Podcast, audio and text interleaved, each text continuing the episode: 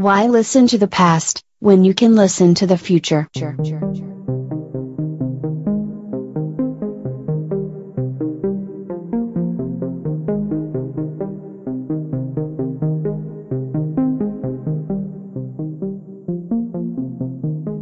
Welcome to the Think Future podcast, broadcasting from deep in the heart of Silicon Valley, California. We focus on innovation, startups, in the future, not necessarily those and not necessarily in that order. Here's your host. All right. Well, thank you so much for coming on the show. It's great to finally meet you because this is how we meet each other nowadays through Zoom. So, why don't you tell us a little bit about yourself and your organization and what you're passionate about? Yeah. Uh, so I am Shaun Yorgey. I'm the Director of Strategic Innovation at the Perkiomen School. Uh, we are a boarding school of about 330 students from 28 different countries uh, and I believe as many states. Uh, we are a middle school and high school, uh, and my role here is to oversee our institutes, uh, which is sort of reimagining the way education is delivered. and I am passionate about making sure young people are prepared to uh, be productive members of society and enter the workforce prepared uh, for a faster changing world every single day. Yeah, absolutely. I know education is is ripe for disruption and innovation. Is there anything like at the top of the list for you that you feel that would that it, it really needs like right away? Yeah, I mean, I, I would be very happy if in education we could throw it all out and start over. It's it, it, like forget about the. It's like tech debt, right? It's like you've got so much tech debt that it's hard to it's hard to imagine like a complete green field where everything is great. But yeah, yeah. You're, you're, right. I mean, I think in some ways that might work in every in many areas, but uh, I, we we're so. I mean, education is so foundational now. I mean, how do we even get around something like that? I don't think it may not even be possible, and maybe in small small spaces or small places.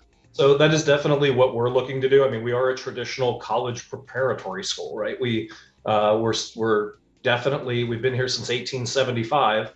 Um, our our motto is "Solvitur vivendo." It's solved by living. So uh, when we get into what we're doing differently and where I think there are opportunities to make changes, uh, but I'll start by highlighting the problem.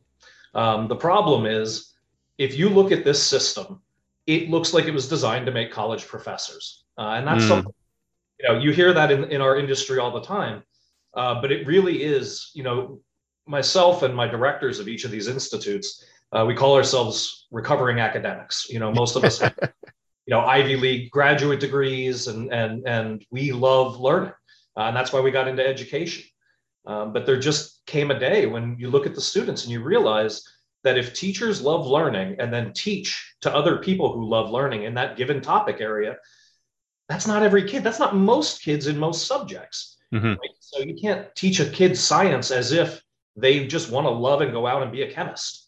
Uh, yeah. Uh, you have to teach them where they're at. So uh, really, it's a what we do is merging uh, pedagogy with andragogy. Um, I'm a pedagogist. I, I learned how ch- children learn. I had never heard of andragogy uh, until I was well into my career, and, and it's adult learning theory. Uh, and a lot of a lot of your listeners probably utilize it or have HR people that are uh, you know steeped in it. So I won't go over the tenets of it, but basically it says every learner comes with context. They have life experience, and so you need to pull them in using that life experience. Every learner values their time, and they want to know why whatever they're here to learn is of value to them. Right. Uh, and it says that every learner has, uh, in addition to that context and valuing the time, uh, what they're doing, you also have to meet them with things they're interested in and engaged in. And mm-hmm. I thought, well, that's children too. That, that's ridiculous that we look at children like yeah, there's there's no difference basically. Oh. We're still humans. right. You know, in pedagogy, and if you look at very little kids, it works quite well to establish a relationship and then say, hey, you know, learning your ABCs is going to be important. Learning how to spell is going to be important because, but you have to trust me. It's going to be important later. Uh, yep. But when I'm teaching my father how to use his iPad, he also needs to blindly trust that what I'm telling him will have value once he knows how to do it. Yeah. Um, so what I'd love to see is a, a merger of these two gojis into anthragogy. It's human learning. Everyone's on a spectrum, and that spectrum changes with every topic. Um, so I, I, won't go any further into that, but what I will say is I'll cite a study uh, that Ted Din- Ted Dintersmith, uh, he's a retired VC, uh, and he wrote a book, What School Could Be. Uh, mm-hmm. I love it. I keep six copies on hand in my office. I hand it out to anybody who will read it. Uh, and Ted looks at a study that was done. I won't mention the name of the school, but a rather prestigious school, uh, independent school, uh, private school that is known nationally. Uh, and they gave an exam, a biology exam to juniors, and the average was in the mid 80s, uh, as, as we all grade inflate now. You know, what is a diploma in 2023? It's a usually a list of how many hours you sat in front of a English teacher, a math teacher. Yeah, exactly. Uh, right. It doesn't say what you can do with it, right? Mm-hmm. And they did this study where they took that exam, and any of the juniors that took it, they gave it to them again when they came back in the fall, so three months later. Uh, and they took out anything that was detail oriented, anything where you had to remember, oh, what is the mitochondria, is the powerhouse, and, and they made it just conceptual. And the average dropped into the 30s. Oh my God, that's terrible. We are wasting kids' times, teaching them things. One, they don't understand where they'll ever use it. We don't ask them to use it. Their long term retention rates are nil. And so, what are we doing here? We have plenty of room for experimentation, right? Uh, and so, this is why I love being at an independent school is uh, we can experiment here. Uh, and it's not like the giant cruise ship to turn around the way Arne Duncan called it when he was the Secretary of Education. Uh, you know that public school has. So we share what we do. We hope that that teachers can take something from it, even if they are beholden to politicians who don't understand education writing their curricula. Uh, and we try to get kids in a position. I like to call them Swiss Army knives. I want my students to leave with a tool set that they can tackle just about anything, uh, because what they're going to have to tackle doesn't exist yet. Yeah, but what you're saying isn't that common to learning in general? Because you keep hearing about HR training where they say, oh, you know, we sent them to this very expensive seminar and they say it was amazing and they learned a lot. And then you test them again on it three months later and they've com- almost completely forgotten everything. I mean, yep. Yeah, human. I think people retain things that they're interested in retaining, and if they're not really interested in retaining it, then it's gone because there's other things that are more important. So, I mean, is it just sort of like a question of sort of restructuring people and, and putting them in a different way, or is learning got to be completely different? I mean, I, I, I, don't know how we solve that problem.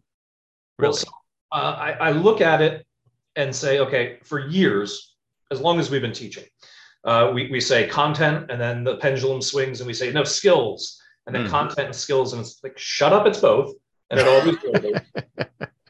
but then, in addition to that, we need to focus on application. Mm. It's when you use knowledge and skills that you truly understand them right? And so what we do is we focus on helping a student find a passion project. Uh, we have these bins, these institutes. The first one was entrepreneurship. Well, that's can be very broad. It's value creation. Value creation can be for-profit, nonprofit. Um, you know, it can be just about. We had a voter for registration drive once, highly measurable for outcomes, but it used zero dollars. So mm. we hmm. could how many people voted in the last election, the last six elections, average them after your drive, how many voted now? And they were able to do this and measure it, value creation. Um, the Medical Institute is more of a STEM institute. They don't just do clinical things, uh, they'll do psychology, they'll do sports medicine, they do uh, research. Um, so I just sat through a few of their presentations, but it's all it's something they're excited by or something they're outraged by. Both are wonderful wonderful fuel. Something that they want to do something about. exactly. That's what I say. Put your dent in the universe, right? That's what. That's right. And do it now when the risks are low, right? When you're a young yeah. person. But everyone has a different dent, though. Everyone wants to put a different dent, right? So how do you even have classes? How do you even have streaming? How do you even have grades? I mean, yeah. it just seems like it's all antiquated. All these all these measurement systems and all these uh, teaching systems seem to be so antiquated compared to the way we should be learning. Uh, they absolutely are. Uh, one of my favorite evaluation tools that I use with students. Uh, it's hard on them sometimes because they're not used to getting real feedback. Um, but we put down categories uh, and we change it every year. I let the class decide on the things that are of value. Mm. and so, you know, I think this last year it was initiative, it was interpersonal skills, it was EQ, and we put this all together. Everything's on a 10 point scale, and every work that thing that they do, they evaluate themselves the teacher evaluates them on that, and their peers evaluate them if they were working collaboratively. Mm. And then that all gets put together in a spider graph. And it's it's really crazy revealing when you you see a kid where all of the peers seem to think they're a little bit arrogant and full of themselves, and they report that they're they're they have they're trepidous when they work with other people. Mm. Uh, and so it's like, hey, buddy, what's happening here is you're you're feeling a little insecure, and you're making up for that by by kind of being a jerk to your friend, right? So it, it makes for very interesting conversations. If I tried to lay that into a letter grade, which I have to issue, I'd have parents. It would go very very uh, poorly. I think. Yeah. To, to do that. Um, so really to get to your question uh, those two institutes and then we have a design institute which is human-centered design uh, and we also have an ai institute that's really focused on all emerging technologies uh, between those four institutes uh, totally elective they don't get graduation credit for it half of our seniors this year it's a benchmark year uh, will graduate with distinction in one of those four institutes nice uh, hits pretty broadly uh, and we allow that and push that because it doesn't matter what they're learning. It matters that they learn to use the context of their liberal arts education to accomplish something measurable. That's all. Right.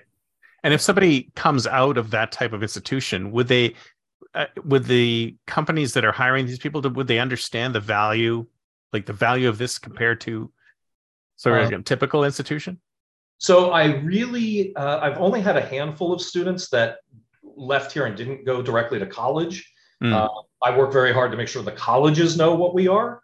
Uh, I find that the college, I bet industry knows that schools like Drexel has a wonderful internship program. Students come out with 18 months of experience. RIT, very similar. Uh, so I would compare us to those organizations when you're looking at the collegiate level. Right. Uh, and, so, where really, do you, when do you teach critical thinking? Right. So we do a lot of, we do a bit of metacognition. So we say, this is critical thinking. You should know what it is, why it's important. Uh, but then we do a lot of case studies. We do a lot of putting them in positions where they need to figure something out. Um, you know, and some of these are as simple as uh, sort of going through discomfort challenges uh, where they have to figure out how to uh, res- find the resolve to do things that they uh, haven't done before. Mm-hmm. Uh, and it's remarkable. is a, a, generation that is, you know, I'm, I'm Gen X and have uh, a very Gen X view on the world, so I can be a little bit abrasive to them. Um, but the reality is, we have to rip that band-aid off because even at the collegiate level, it's not getting ripped off. They get into industry, they don't know what to do, and they don't know how to be better. It's exactly, exactly. Right. Well, I'm I'm on the tip. I'm just on the end of Boomers uh, or original first edge of Gen X, yeah. and I always thought that the number one skill needed people need to have was problem solving. Right. As long if you can, if somebody has a skill to problem solve, everything follows from that. Because if you don't know how to do something, you can always figure out how to learn how to do it. Right. Exactly. Well, and, it, you teach that. Yeah, absolutely. That is if we were going to break down the reasons for everything that we do, that's it. Mm-hmm. That is the answer because they are. Uh, I don't even. I don't know how to explain. I just started paying for uh, GPT four, and I oh, have yeah. to. I've been paying for it for a few months now. I'm not too impressed. Let me say. but compared to three, it has come leaps and bounds. Quick. Oh yeah, right? No, but it's so inconsistent because the other day I asked it for a description on something. I'm I'm launching a new media network, and I said, "Can you describe this media network?" And it it was a beautiful description, barely needed any editing. Yeah. And then today I said, "Can you sh- tell me what the top three? Because I, I, I tried the web searching one where they see it allows it to search the web, and I said, "Can you give me the top three AI news stories of the day?" And it was like balking, balking, and then it didn't know what it was doing. And then gave me the same stories from like four weeks ago. And then it said, "Oh, did you know that uh, Apple has a AI called Siri? It's brand new." like, okay, you're hallucinating, man. I have had it cite things that don't exist, which was a little disturbing. Yeah, that's that is yeah. kind of just yeah. disconcerting.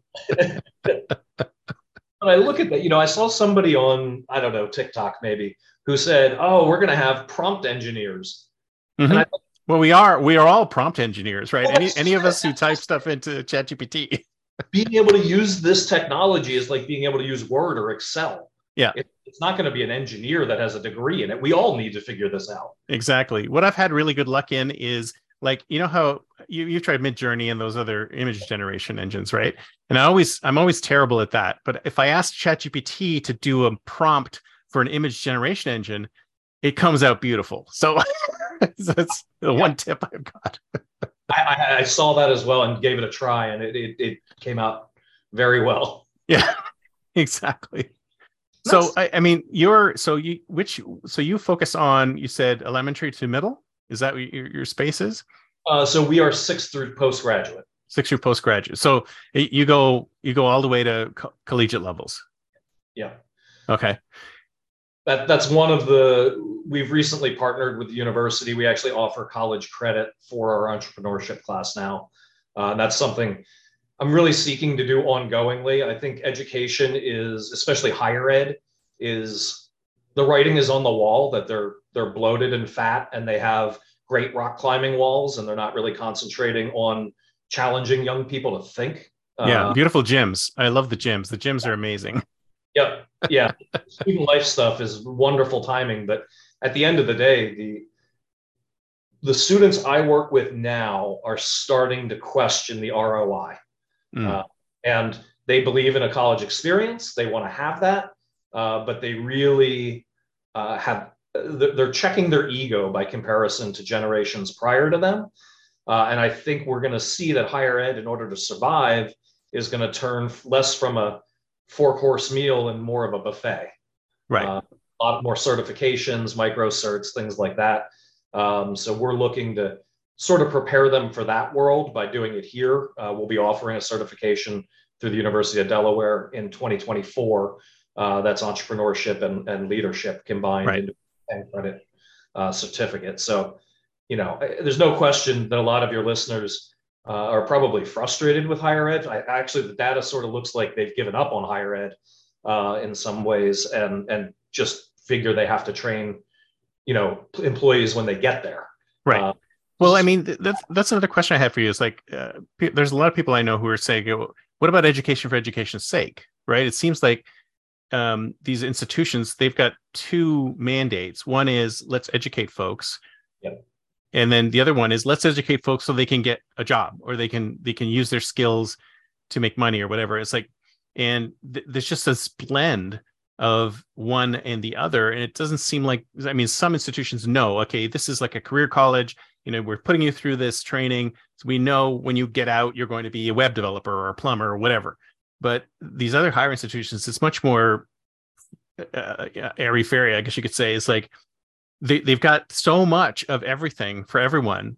There d- doesn't necessarily need to be an output of somebody who has the skills to get a job. And I, I, that's by design right? So it is. And, and I, I have this conversation a fair amount. And like i said recovering academic. I, I love so, uh, you know, and I, I talk to friends who are liberal arts uh, people, and uh, the way I tend to word it and the way we deliver it here is uh, liberal arts education is the context with which we problem solve. And, mm-hmm. and, without that context, this is where it goes back to pedagogy versus andragogy. Right. Um, without that context, I don't have as rich of a understanding uh, when I teach kids to think convergently and divergently. Well, if you have no nothing to rely on, then you, you can't do either one.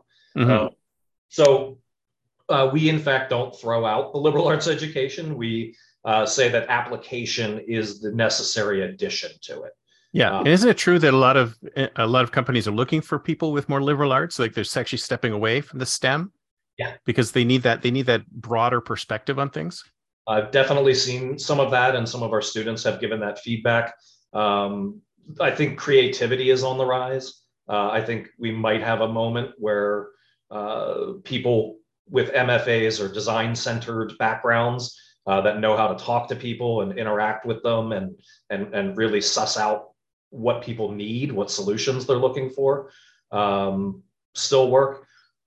I do feel that when you have liberal arts education in the absence of application, you don't retain it. Mm. And, and so I think what I when I work with classroom teachers uh, on a day-to-day basis, I go into what I glibly call the fiefdoms of the science department, where you might have physics being taught in one room, calculus in the next, and they don't jive together, even though calculus was designed to describe physics like crazy. Yeah, yeah, yeah. When I talk to those teachers, I say just tell them what it's what it's useful for. Like there's an answer for that, and teachers tend to get defensive. You know, when am I ever going to use this? The kid in the background and How many times have I said that? And millions of millions of people around the world have said that in classrooms and after class. right, right. You know, and and it really is of value to just like there's an answer. I usually I pick something esoteric like Romeo and Juliet, right? We we make kids read iambic pentameter when they're in the eighth grade, you know, and they they don't like it, they don't enjoy it, uh, they don't understand why. It just feels laborsome even for the the kids that are good at it um, which is all of education, by the way. Mm-hmm. describe it as hard or laborious, and it's uh, so that's how you know we're not getting it right. We're designed to think. That's the only thing we do well as a species. Uh, and if you go in and say to that kid, "Look, you're at a time, and you know you're reading a book about relationships that are familial, they're they're they're romantic, they're friends, and it's life and death. And it's a time in your life where that's how relationships feel, like they're life and death. The mm-hmm. ones with your family, your friends, and romantic right? This is a book about you, written for you. Yeah. And, and, then suddenly they go, oh, oh, there is a point to this. It's not just something that was heaped on the pile.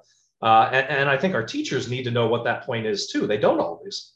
Uh, and so, really, if we add in just valuing their time and valuing their opinion of the the work that they're doing, it makes a difference. Yeah. Uh, so, would you see? So, so I think we're both the proponents of blowing it up and starting from scratch, but obviously that's not going to happen do you, do you see like some concrete ways we can sort of get in there and sort of crack it open and say well here's a path that we can take that may lead to something a little more useful? Yeah so I, really if every kid is expected uh, expected might not be the right word but every kid should have a passion project. Now that parents that could be that are facilitating that. That could be a gold award in the girl scouts right? It could be anything that's theirs that they own because the authenticity of owning a thing you know, we say to kids, well, you don't have any real world skills. Well, their real world is a school. And mm-hmm. so they're here. So start a podcast, go ahead and make a YouTube channel, write a newspaper. Like what? Yeah, you- TikTok video, whatever, right? Yes. Yes. We ha- our entrepreneurship class has a number of YouTubers every year.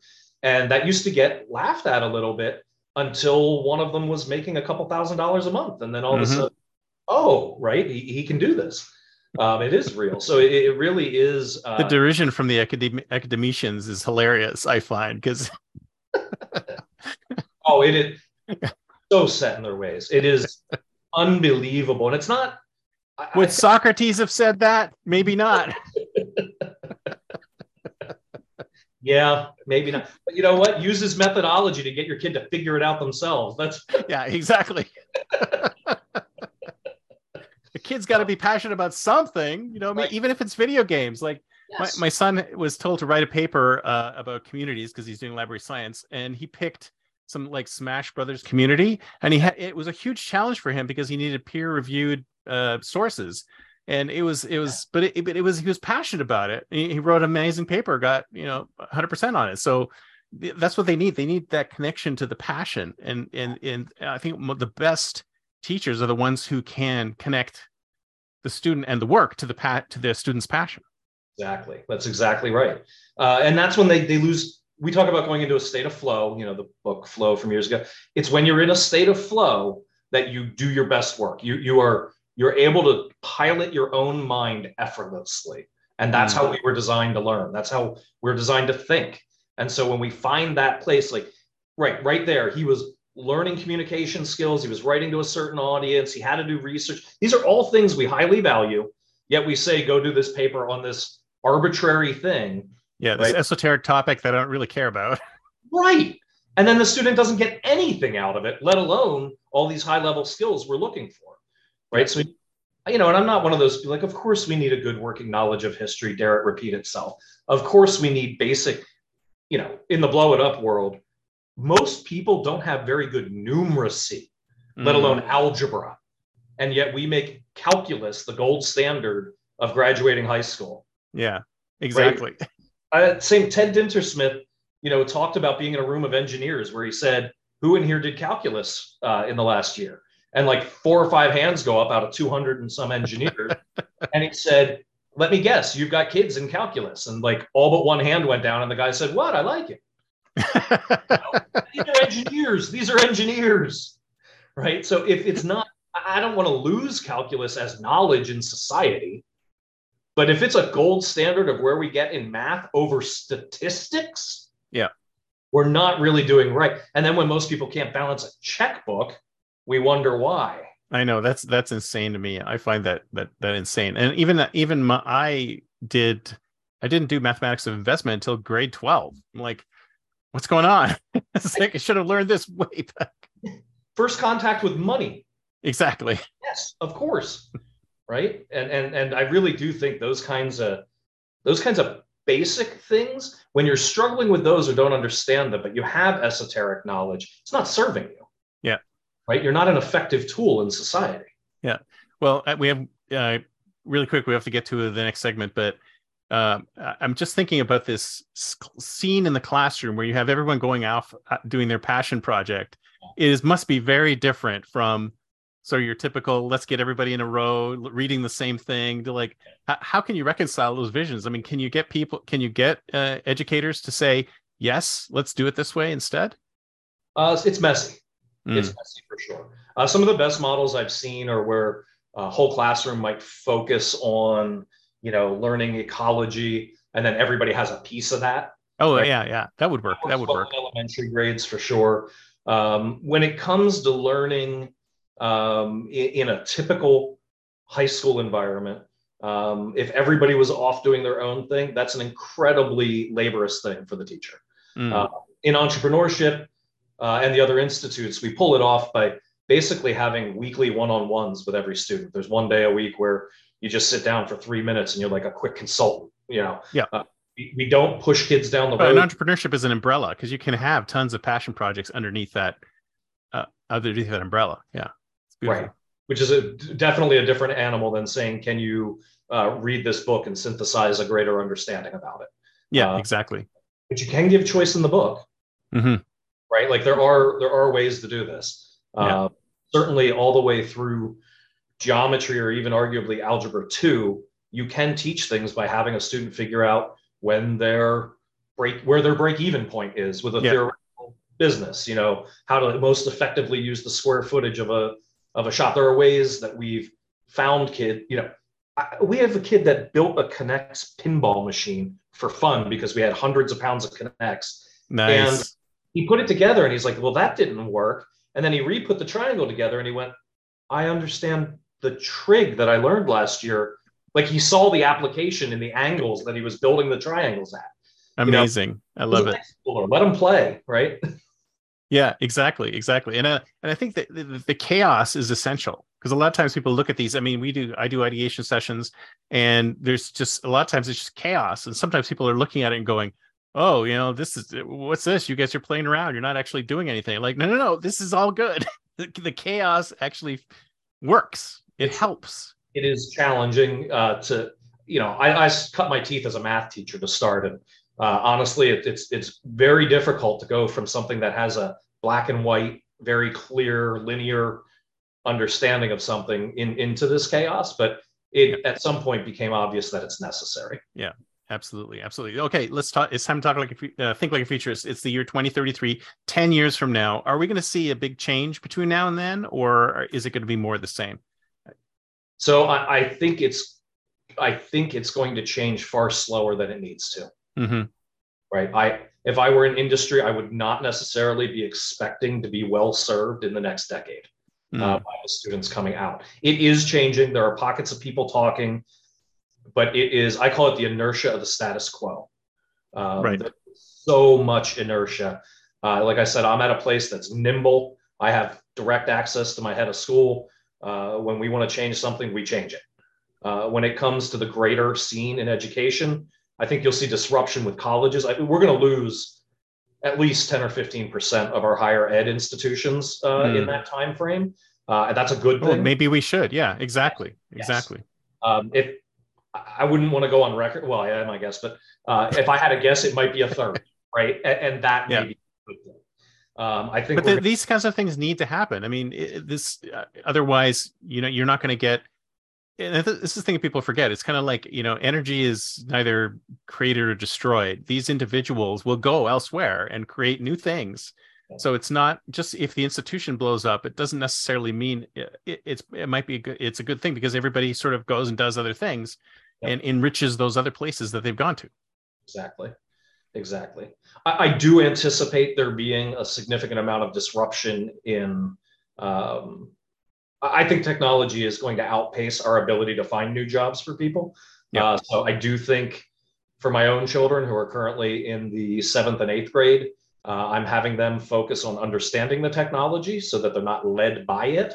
If they're interested in going down that route uh, of learning how to couple with it, um, I think that that's a very positive thing. If they're not interested in it, I'm going to encourage them to one start immediately uh, upon uh, being 16, uh, personally branding, uh, mm-hmm. being aware of who they are in the digital world, uh, and I want them to focus on their creativity. Yeah, uh, and learning to think in creative ways.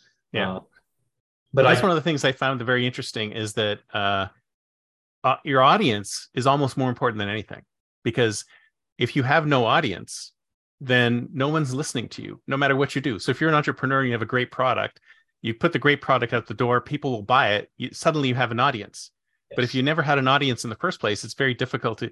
The building of the audience might even be more difficult than the building of the idea or building of the product or whatever else you're doing.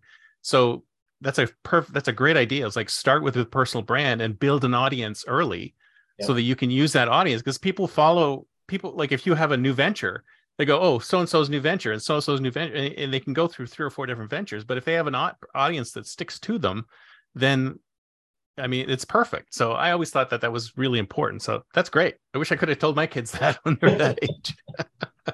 yeah, it, uh, it, it really, you know, for as much as we've seen when we've seen in education the the ugly side of uh, people being able to see what you do, but there's that much power in the positive side too. Yeah.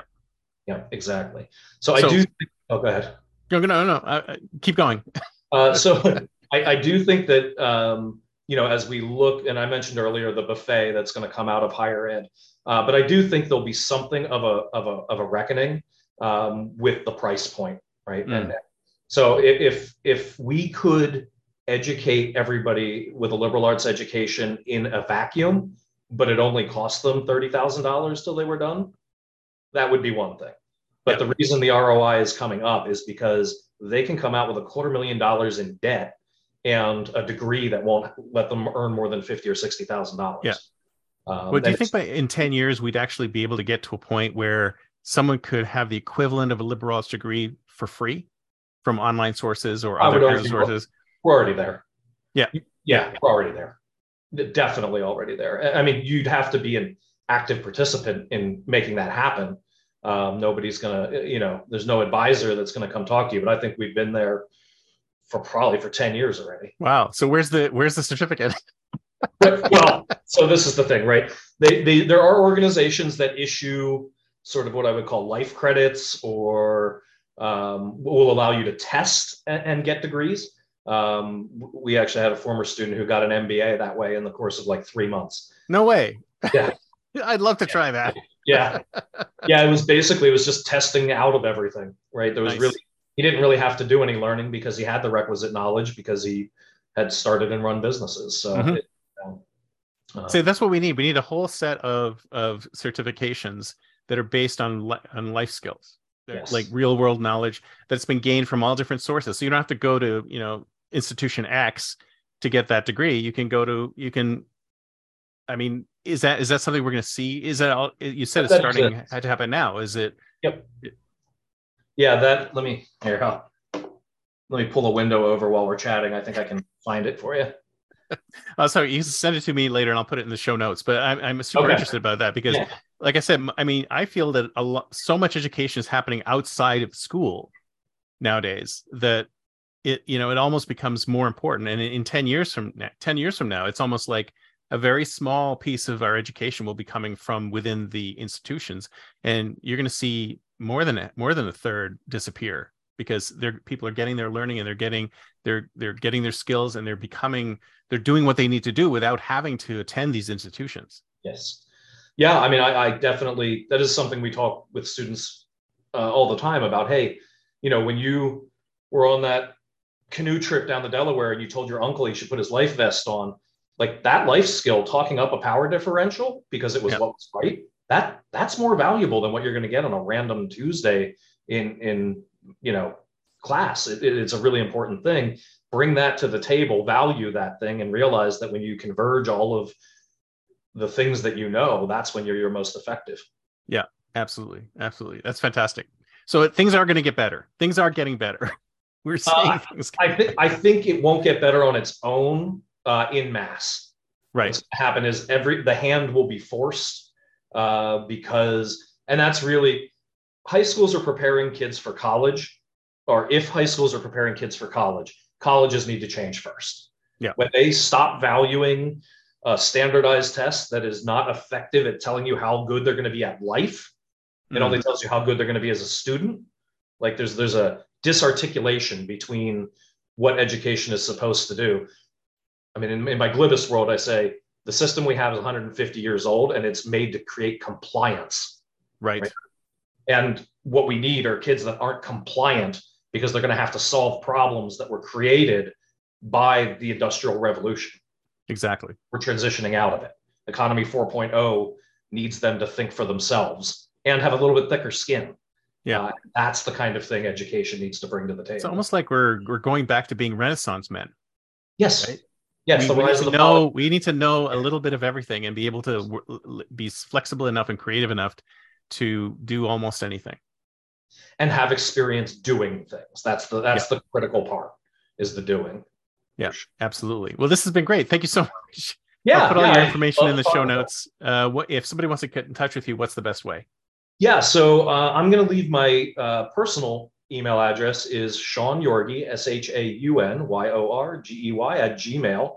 Uh, mm-hmm. and I have just started uh, in this past year going out and consulting with schools uh, and uh, some some in industry that I've met through the Entrepreneur Institute. But my specialty outside of education is the smart dumb guy. Uh, I come in and ask quest, you know, dumb guy questions uh, and challenge people to think about things differently, even if they've already tried that. So you're Socrates. You're Socrates. You're basically Socrates. that, that is the exact method I when I prepare to go into a into an industry uh, consulting, I do very little preparation. I want to come in, I hmm. want to hear from all the constituencies that are stakeholders, uh, and from there, I want to ask a bunch of dumb questions that nobody else wants to be heard asking. Yeah, uh, yeah, and then, and then, and then imagine how much learning that's triggering just by just by asking the dumb questions. Exactly, exactly. I love it. Well, thank you so much. It's been great. Yeah, absolutely. Thank you. All right. Talk to you later. Bye.